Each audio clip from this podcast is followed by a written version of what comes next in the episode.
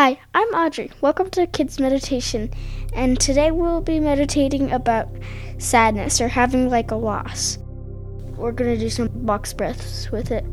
Just think about the box breaths as like, okay, you can do this. Like you're going on a roller coaster by yourself, or you're about to do something scary. like, you will do it, you will conquer your fear. And by the way, if you didn't know what a box breath is, it's you breathe in for three seconds, you hold it for three seconds, and then you breathe out for three seconds. Yeah, once you do about, how about three of those? Breathe in, hold it, breathe out, hold it. Okay, that's one. Breathe in, hold it, breathe out, hold it.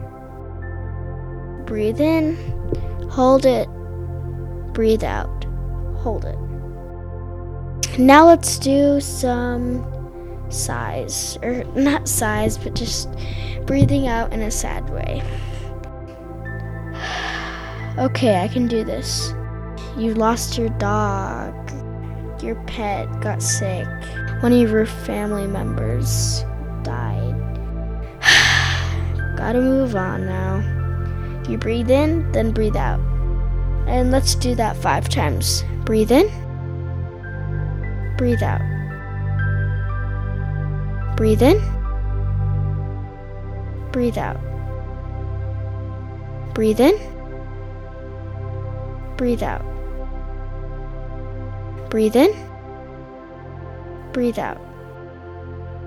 Breathe in, breathe out.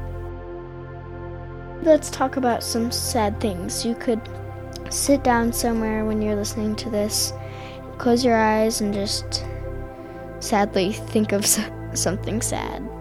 You could think of something that once happened to you, or just think of something that would be sad.